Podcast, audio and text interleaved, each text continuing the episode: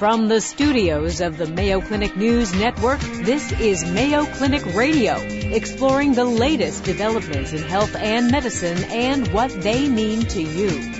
Welcome everyone to Mayo Clinic Radio. I'm Dr. Tom Shives. And I'm Tracy McCray.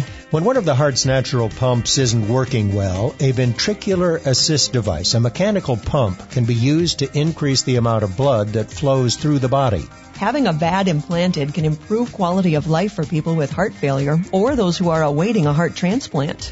Although a VAD can be placed on the left, right, or both ventricles of your heart, it's most frequently used in the left ventricle. On today's program, we'll learn more about VAD and heart transplant from a Mayo Clinic expert.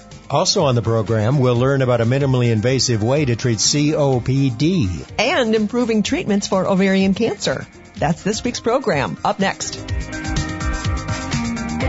Heart disease remains the number one killer of both men and women in the United States. But we are making progress.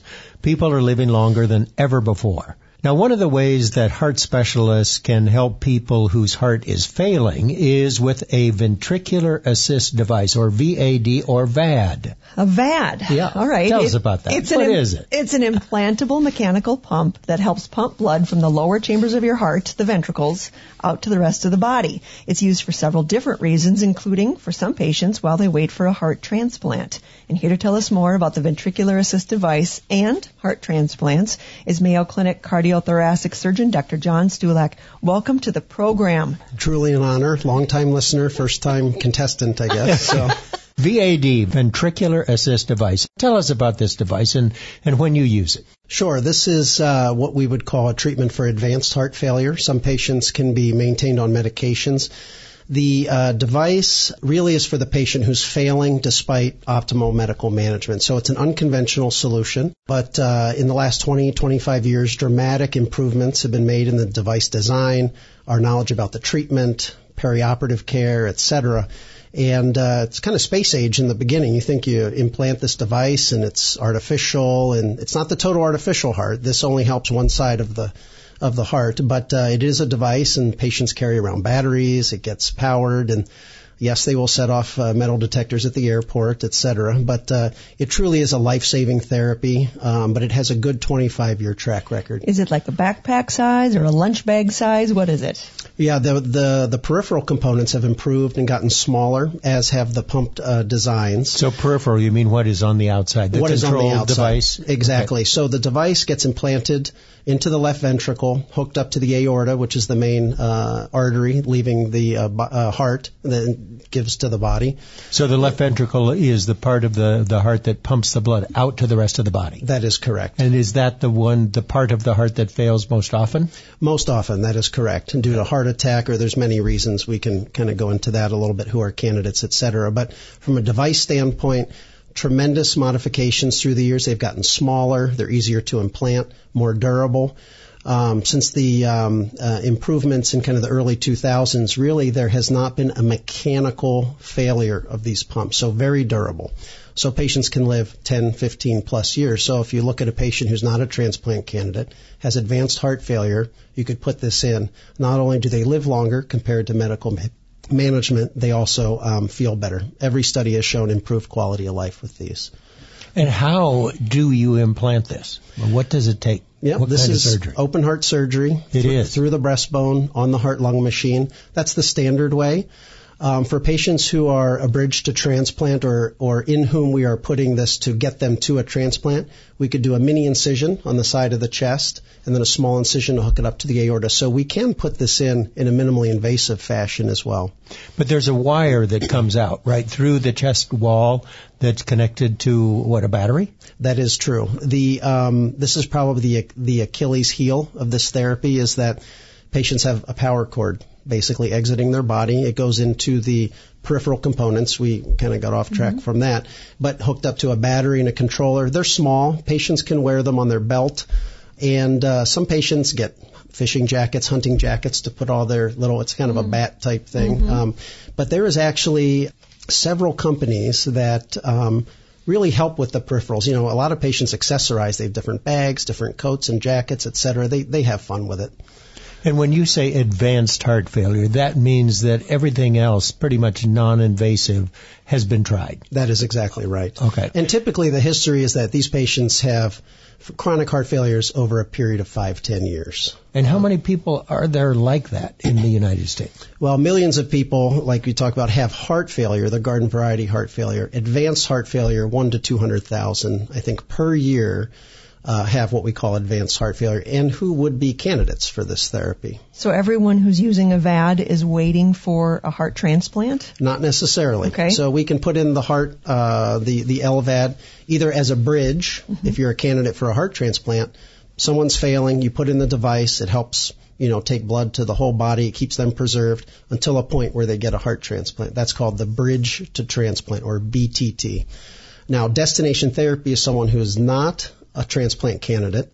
So um, we can talk about uh, who's a transplant candidate in a bit. But uh, if you're not a candidate, you get it, and that's called destination therapy. Not quite Hawaii as a destination, but destination therapy. You could live. We have people over a decade on the device. Really? And they and they simply don't fail. But I suspect you have to be pretty careful that your batteries are charged. Oh, that's right. They get these patients get extensive uh, education.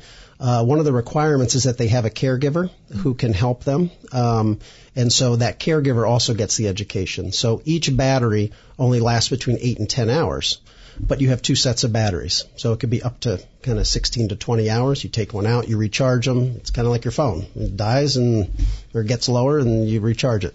Is I mean, you say they keep getting smaller and smaller and smaller. Um, what is going to be the I mean, can you make it small enough that it's something that is implanted and then can be charged? Like we've got, as you're using phones as an example, you've got phones that can be charged just by holding something against it. I think the the next big frontier with um, device therapy is to make it wireless, fully implantable, like a pacemaker. They can't get that small. Pacemaker generator is very small, but to get to get to the point where you don't have this thing exiting you, I think that's the biggest detractor in terms of patients. There is great research out there and some prototypes. They've actually powered a device, uh, totally implantable, um, for about three hours. So we're getting there, not quite there, but uh, the charging system would be analogous to like your uh, cordless toothbrush, where you kind of sit it in a pod. You have a receiver coil and a power source, et cetera, and it would charge, you know, through your skin. So that's kind of the next step. You know, I know surgeons don't always like to talk about the complications, but I'm right. sure there are some. You said reliability is is not a problem with this device, but there have to be others. And and the fact that you mentioned there is a cord that comes out through the chest wall, infection has to be an issue, doesn't it? Absolutely. There's a myriad of complications, and that's why we really look at patients to see are they a candidate or not. These patients are on blood thinners. The, the majority of the cardiac output goes through these devices, and so they can get clot in there. If they're um, too, uh, if their blood is too thin on the blood thinner, they can bleed. Um, the the drive line again, not only is it a, det- a detractor from quality of life, but it is the interface between the outer dirty world and the inner sterile world. And so that is about 30% of patients can, can get infection of that drive line. And do they have to, uh, I presume, care for that on a daily basis and put some sort of antibiotic ointment around it, or how do they care for it? Surprisingly, this heals very well. Uh, the skin is amazing, just heals around that area. But typically, what happens, uh, to answer your question, yes, they, they care for it on a every other day basis or so. Um, but if you tug that drive line and break the integrity, then that's usually the setup for the infection. So yeah, it is meticulous care of that drive line. How do you recharge the batteries? Can you plug this thing into a wall outlet also? Yes, they have a console and they can plug the device and the controller into the wall. They don't need to be on battery power at all. But if they're up and mobile and out living their life, like most of our patients, we hope return to you know productive life, they're on their batteries. So while at home, yeah, they can be hooked up to the wall. So you said there's 100 to 200,000 uh, people in the United States who are potential candidates. How many of these have you done? This is the great irony, big frustration. From a, from a VAD perspective, only about five to seven thousand implants per year, and you're looking, you're right, at 100, 150,000 people who are potential candidates for it. And there's many reasons for that. Referrals, uh, when to refer, who is a candidate. I think a lot of misunderstanding perhaps in the field about who would be a candidate for it. And I think some refer, uh, referring physicians are maybe afraid of the therapy, like we talked about. A lot of complications. You got this power cord, et cetera. Do the patients really want to live like that? But sure. it is um, very stable therapy, very durable, and the outcomes just get better and better. Well, who is a candidate, or or what would make you not a candidate? Sure. Um, so we, they go through an extensive evaluation, not quite as extensive as transplant, uh, unless you're a bridge to transplant with the device. But from from the standpoint and what CMS, the assurance companies, and from a clinical standpoint, if your ejection fraction is less than 25% and you have an exercise capacity below 30% of predicted, you are a candidate. Barring anything else, like you're on dialysis or have COPD and you're on home oxygen therapy. Basically, if your end organs are preserved and you are dealing with heart failure, you're a potential candidate. Our guest is heart surgeon Dr. John Stulak. We've been talking about the ventricular assist device, which in many cases is used as a bridge to transplant, meaning the patient has uh, extensive bad heart failure and they're waiting for a heart transplant. So the first heart transplant, if uh, I'm correct, was done about 30 years ago. And how many have you done since? How many have been done since? Yeah, at Mayo Clinic it was about 30 years. Actually, the field just celebrated the 50th anniversary of the first heart transplant done in South Africa. Um, but uh, yes, our program started in the late 1980s uh, by Christopher McGregor and uh, Richard Daly, uh, one of whom, Dr. Daly, is still the head of the program here. Uh, we do between 30 and 40 per year. Um, we are in kind of the 80th percentile of programs. We're very proud of that. And um, this year is headed to be a banner year. Um, halfway through the year here, we've done in the mid 20s. So we are mm-hmm. we're headed for a banner year. Um, so about 500 plus transplants. So you would do more if there were more donors, right? Absolutely. Um, you've got how many people uh, in the in the country on the waiting list? Yes. Um, a couple thousand, okay. about three thousand or so uh, on the waiting list. If you look at transplant from an epi- epidemiology um, standpoint, between 2,000 and about 2,200 have been done very consistently for the last 20 to 25 years. Basically, it's limited by donor availability. There's only so many donors. But if you look from a, um, that's why we're talking about LVAD is such a good therapy for um, for advanced heart failure. It is because the limitations of, of heart transplantation. Um, it's basically based on donor availability. Now, our um, our uh, catchment area is Minnesota and the two Dakotas. So, by area, we have the largest donor area in the country. However, as you know, with living up here, it's mm-hmm. a very mm-hmm. sparse in population. So, really, population drives the donor pool. So, big cities, metropolitan areas. If you need a heart transplant, are you better off going and living in a big city? I mean, do you have a better chance of getting a transplant if you're in a big city? And aren't most of the people who are donors trauma victims? That is correct. Trauma victims, the uh, victims of violence. Unfortunately, we say the knife and gun club. Mm. You know, unfortunately. Mm-hmm. Um, so yes, that's why the big city, you know, basically high density population areas. So even if when we have patients on our transplant list, uh, we do, if the patient's sick enough, encourage patients to get dual listed, um, and they do. They may go to New York and be double listed in here in Columbia, let's say, or something like that. So you know, it does um, it, it does increase the uh, the chances. A lot of our patients in Mayo, Arizona, they go to be double listed there because they have a nice catchment area of the Los Angeles area, mm-hmm. Phoenix, Scottsdale, et cetera. So their donor pool is heavy is heavier. Um, so from our standpoint, we do encourage patients uh, potentially to get dual listed.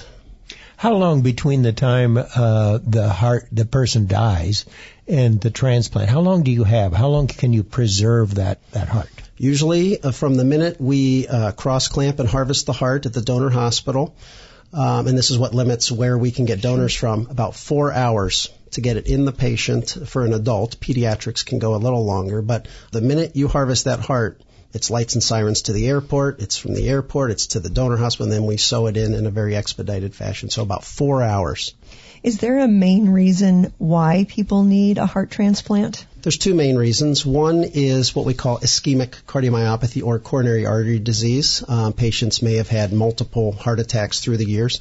The other one we don't have a reason for, and we call it idiopathic cardiomyopathy or the dilated cardiomyopathy. Those typically make up about 90% of the garden variety advanced heart failure. The muscle just doesn't work. Just doesn't work. There's either an inherent cardiomyopathy or they've had heart attacks where there's now scar. And so going back to the VAD, then does that work better for both of those camps? Yeah, both of those camps, you know, would be candidates for the LVAD okay. as well.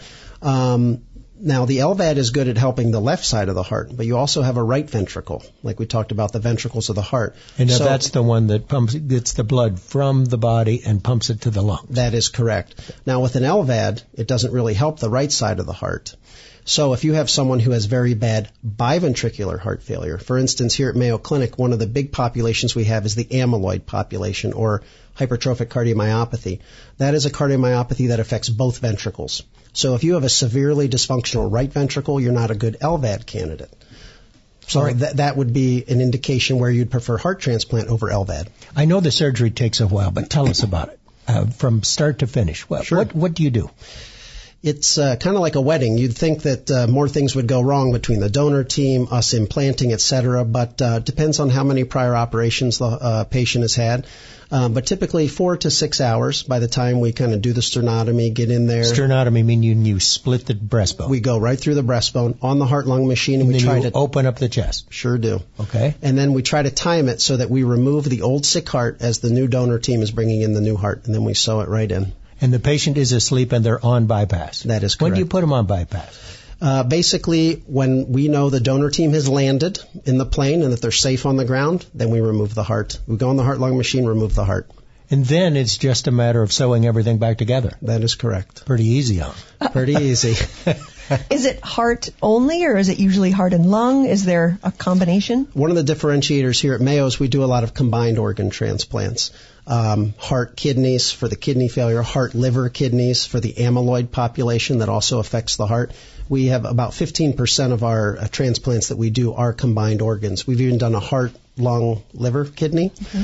Um, so yeah, we heart, we, lung, liver, kidney. That is That's correct. A, like a complete makeover. That is. all right. So the plane lands. You say, all right, the plane is safely landed. We can take out the bad heart. Yep. Then what do you? You get the new one just sewn in. Yep. Snap your fingers. Well, what do you do to get it start? How do you know that it's going to work? The heart's an amazing organ. You give it blood and it'll start pumping. It has an internal pacemaker and the majority of the time we take off the cross clamp, give it blood, and that heart starts right back up after sitting in a bucket of ice for four hours. You don't have starts, to shock it not, normally. Not typically. Oh, yeah. Pretty neat. Sometimes huh? yes, but yeah, the heart's an amazing organ. So what's the future hold? I mean, what's your hope for the future? Both with regard to the VAD, which I think you've talked about, is that the devices have come a long ways, but hopefully they will someday be li- wireless. What about heart transplants? I mean, the, the big problem is not enough donors, right? And there's yeah. not a lot you can do about that. No, there's not. Um, a lot of research is going into xenotransplantation, where you, you can genetically engineer a baboon um, to have it be that patient's genetic subtype.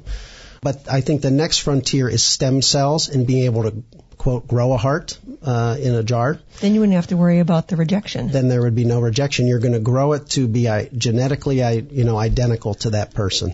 Dr. John Stulak, thanks so much for being with us. An honor to be here with two celebrities. oh, I like this guy. Tracy, you are. Still to come on Mayo Clinic Radio, we'll learn about lung volume reduction for COPD patients. And we'll discuss ovarian cancer with a Mayo Clinic expert. Coming up, a health minute with Vivian Williams. Hi, I'm Vivian Williams for the Mayo Clinic News Network. Ah, that morning cup of joe. It's a must do for many people, but can you drink too much? Some consumers might find recent news stories and research papers about the risks and benefits of coffee confusing. Dr. Donald Hensrud, director of the Mayo Clinic Healthy Living Program, says that for most healthy adults, there's no need to worry about pouring that second or third cup.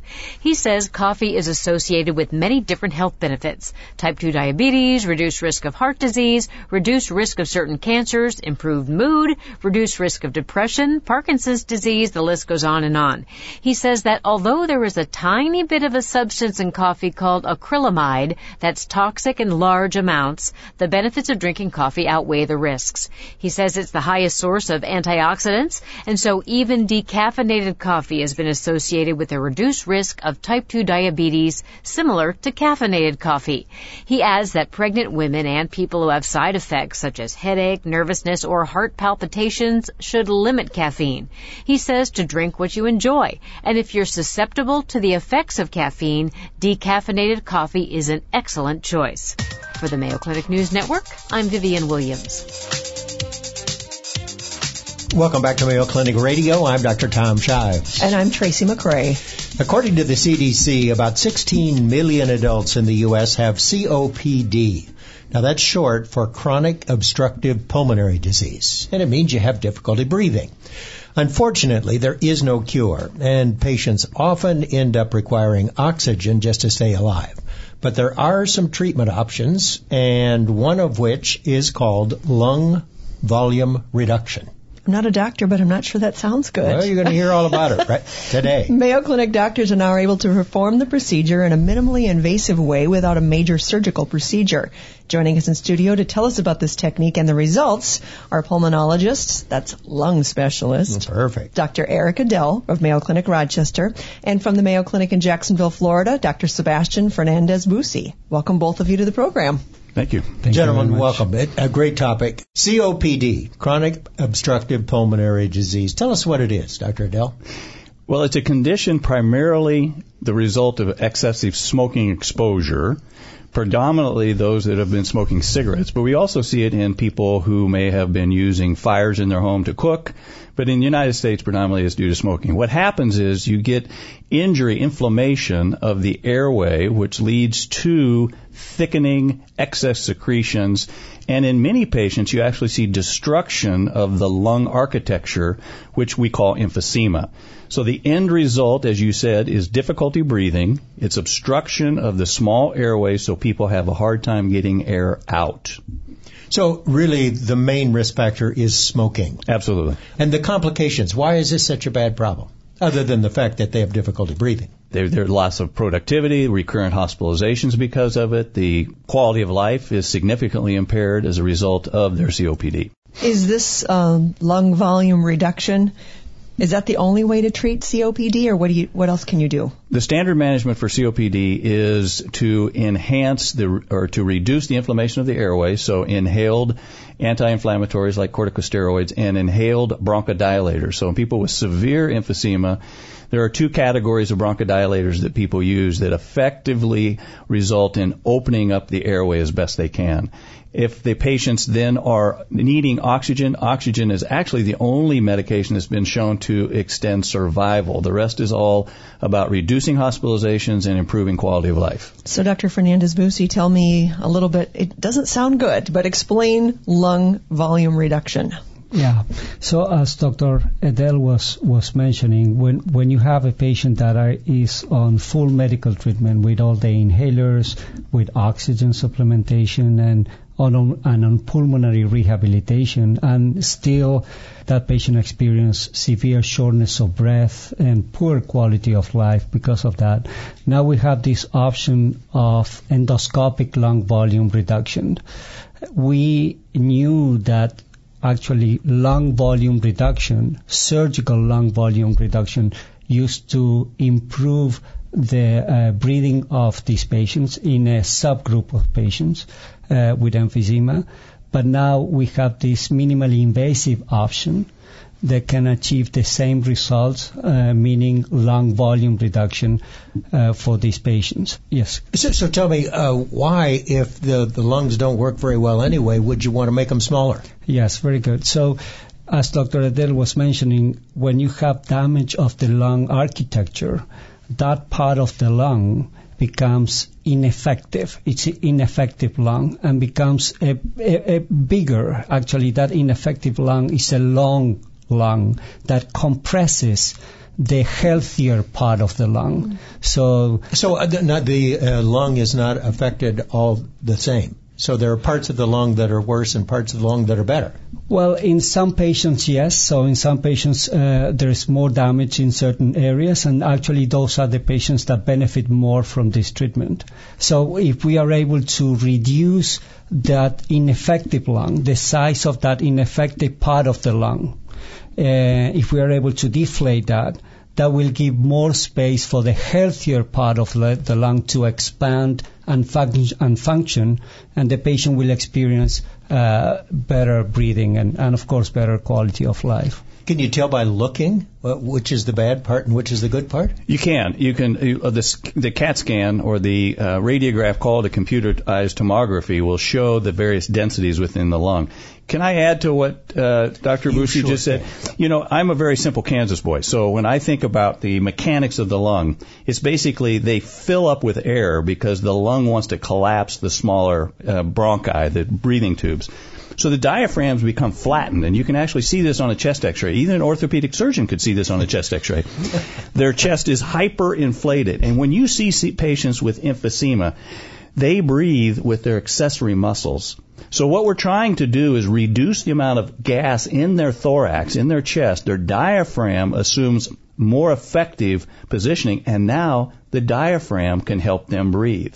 So it is allowing better lung to expand, but more importantly, allowing a flattened diaphragm to come up and participate again in the work of breathing. And the advantage of this is that you can do it through a scope as opposed to having to open the chest and, and remove part of the lung. That's correct. So, so we do it under a bronchoscopy, a flexible bronchoscopy. A bronchoscopy is a flexible tube that has a, a camera at the tip. A patient is under anesthesia, and we go down with this flexible tube through the mouth into the lungs, and we go to the area that we already have pre-selected as, as the most uh, damaged area, and we placed uh, tiny valves, and these are one-way valves that uh, do not allow the air to get into that part of the lung when we breathe in. But when we breathe out, we, it does allow the air to get out of that part of the lung. So with time, that part of ineffective lung will get deflated. It will shrink, allowing more space for the healthier lung. Wow, fabulous! And is there hospitalization required? And can can people breathe better right away? Yes. So um, the, we would li- we like to keep the patient in the hospital for about three days, uh, and then patient can go home. And usually they experience an, an improvement in their breathing over time. It's not it's not right away. Uh, uh, so usually it's over the first few weeks. Have you been doing this long enough that you can tell us about the results and how successful this this procedure is? Yeah. So. Um, I want to clarify something. So not all patients who have emphysema are candidate for this treatment. So patients who meet the requirements um, that we uh, go ahead and place these valves, about 80% of them will achieve significant benefit on their daily activities. Um, so, you know, it's it's a very promising treatment. 80% success rate. That's you can't amazing. argue with that. That's yeah. right. Endoscopic lung volume reduction. It's a new, minimally invasive procedure to help patients with severe emphysema. The early results obviously encouraging, and it has some real advantages. Shorter hospital stay and fewer side effects. Our thanks to lung specialist Dr. Sebastian Fernandez Bussy from the Mayo Clinic in Florida. Welcome to Rochester, by the way. Thank you. And Dr. Eric Edell. Thanks, gentlemen, for being with us. Thanks Thank for having us. Much. Thank you. You know, Tracy, we've made a lot of progress in treating cancer in the past couple of decades. Most cancers, that is. But there are some cancers that just seem to defy our best efforts and our latest treatments. And one of those is cancer of the ovary. Curing or managing ovarian cancer is often a challenge. In fact, the average survival rate for ovarian cancer is just 45%. Now that means that less than half of patients survive five years following a diagnosis. When you compare that to breast cancer, 90% of women survive five years. Prostate cancer, 100% survival. Interesting. Cancer of the colon and rectum, 67% of patients survive five years. So why is cancer of the ovary so difficult to treat? And is there hopes for better outcomes in the future? Joining us on the phone from Mayo Clinic in Scottsdale, Arizona is gynecologic oncologist, or in lay terms, women's cancer specialist and surgeon, Dr. Kristina Butler. Dr. Butler, welcome to the program. It's nice to meet you. Thank you so much for this opportunity. Dr. Butler, so why is cancer of the ovary so difficult to treat? Then ovarian cancer is encountered at an advanced stage. The ovaries reside uh, in the abdominal cavity and have great potential to become abnormal with uh, difficulty in detecting their growth. So symptoms can be pretty vague. Symptoms are quite vague. Uh, these can be abdominal bloating, urinary urgency, abdominal pain.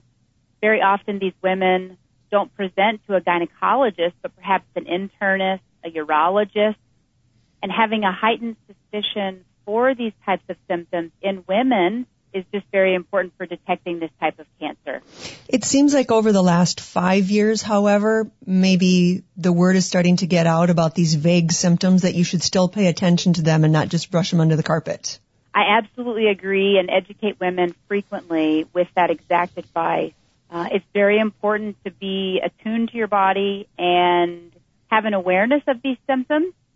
There's been great publication that women affected with ovary cancer have these vague symptoms over 30 times a month compared to women without cancer that have these types of symptoms maybe three or four times a month. And the so, other problem too is it's pretty rare, isn't it? I mean, we all know someone who has had cancer of the ovary, but uh, compared to other cancers, cancer of the ovary is pretty rare, isn't it? It is very rare, uh, about 1.7% in general population, which accounts to about 1 in 73 women, so it's quite rare. Any screening tests? I mean, we talked about the, the symptoms and how vague they are and how difficult it therefore is to make a diagnosis. Are there, are there any screening tests that you can do to find women uh, with ovarian cancer earlier? I think the best screening is again being attentive to your body and when something doesn't seem right, seeking evaluation. If nothing is found abnormal, continuing to seek evaluation and workup. We have best studied screening methods in high risk populations. So if a woman's risk of ovary cancer is about, you know, 13 to 45 percent, screening does seem to provide benefit. However, for the general population, given that the risk or the rate of cancer is so low, screening doesn't seem to be available. And who is at risk? At risk patients would be those perhaps with underlying genetic predisposition to ovary cancer. That would example, be like a family history? Yeah, family history is very key, particularly first degree relatives with ovarian cancer history. Also women with BRCA mutation or Lynch mutation testing. I think part of the problem there though is how many women really know that they have the BRCA gene? I mean, there are not that many women who have been tested, are there?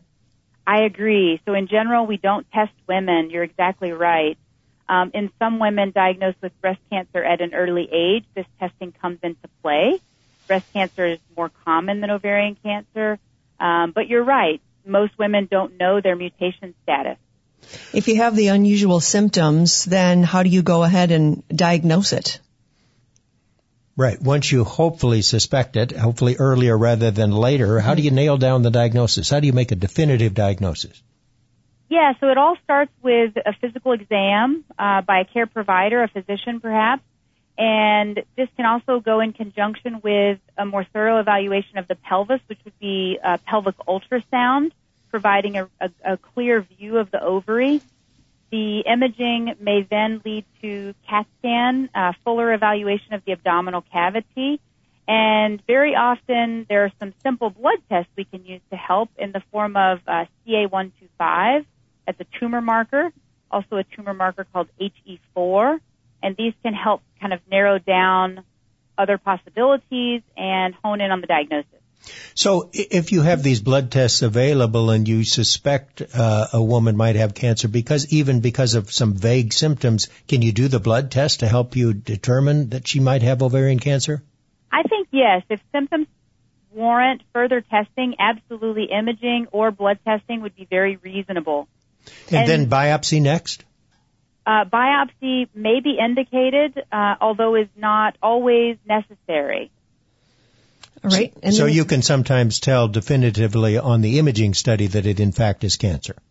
That is true, and, and most patients, I would say, don't uh, require a biopsy. Okay. What about treatment?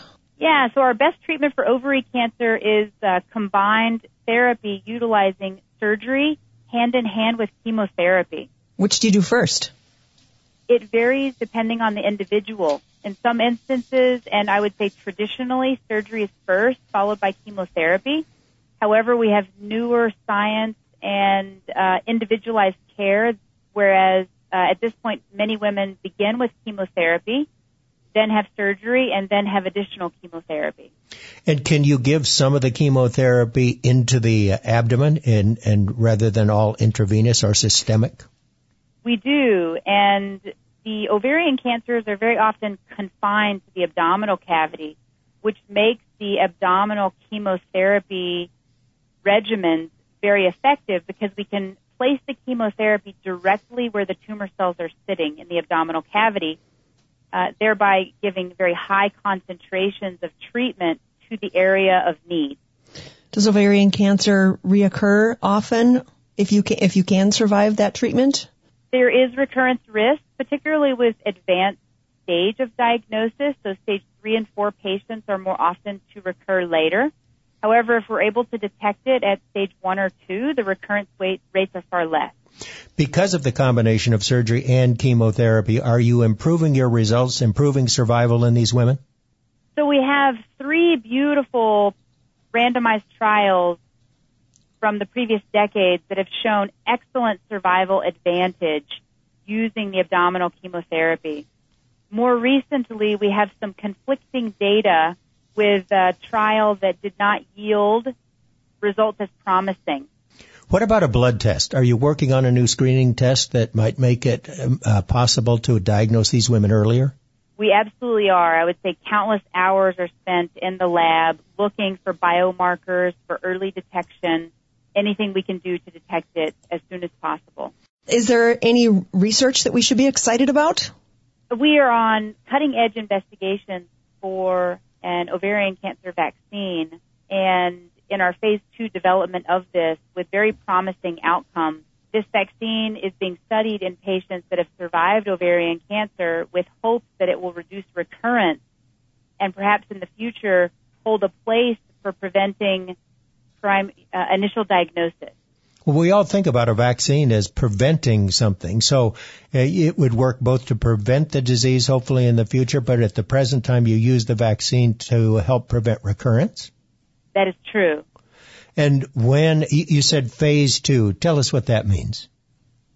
Uh, this means we are in our second clinical trial studying this vaccine based on phase one evidence that was very promising and hoping to move to phase three, as we continue to investigate this vaccine therapy, uh, we will lead to more advanced trials in the future.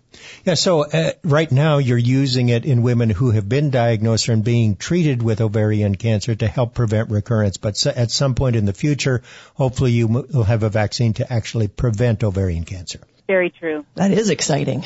All right, cancer of the ovary, relatively rare, only 22,000 cases or so a year in the United States. It is often diagnosed late and the symptoms are vague. There is at the present time no good, reliable screening test, but Dr. Butler and her colleagues are certainly working on one. And it sounds like the survival is improving, but still, the majority of women die within five years of diagnosis. Pay attention to those signs and exactly. symptoms. But there is promise. New, better treatments are being developed, as we've just heard. Our thanks to women's cancer specialist and surgeon, Dr. Kristina Butler from the Mayo Clinic in Arizona. Dr. Butler, thanks so much for joining us. Thank you. And that's our program for this week. You've been listening to Mayo Clinic Radio on the Mayo Clinic News Network. Our producer for the program is Jennifer O'Hara. For Mayo Clinic Radio, I'm Dr. Tom Shives. And I'm Tracy McCray. Thanks for joining us. Any medical information conveyed during this program is not intended as a substitute for personal medical advice, and you should not take any action before consulting a healthcare professional. For more information, please go to our website, newsnetwork.mayoclinic.org. Please join us each week on this station for more of the medical information you want from Mayo Clinic specialists who know.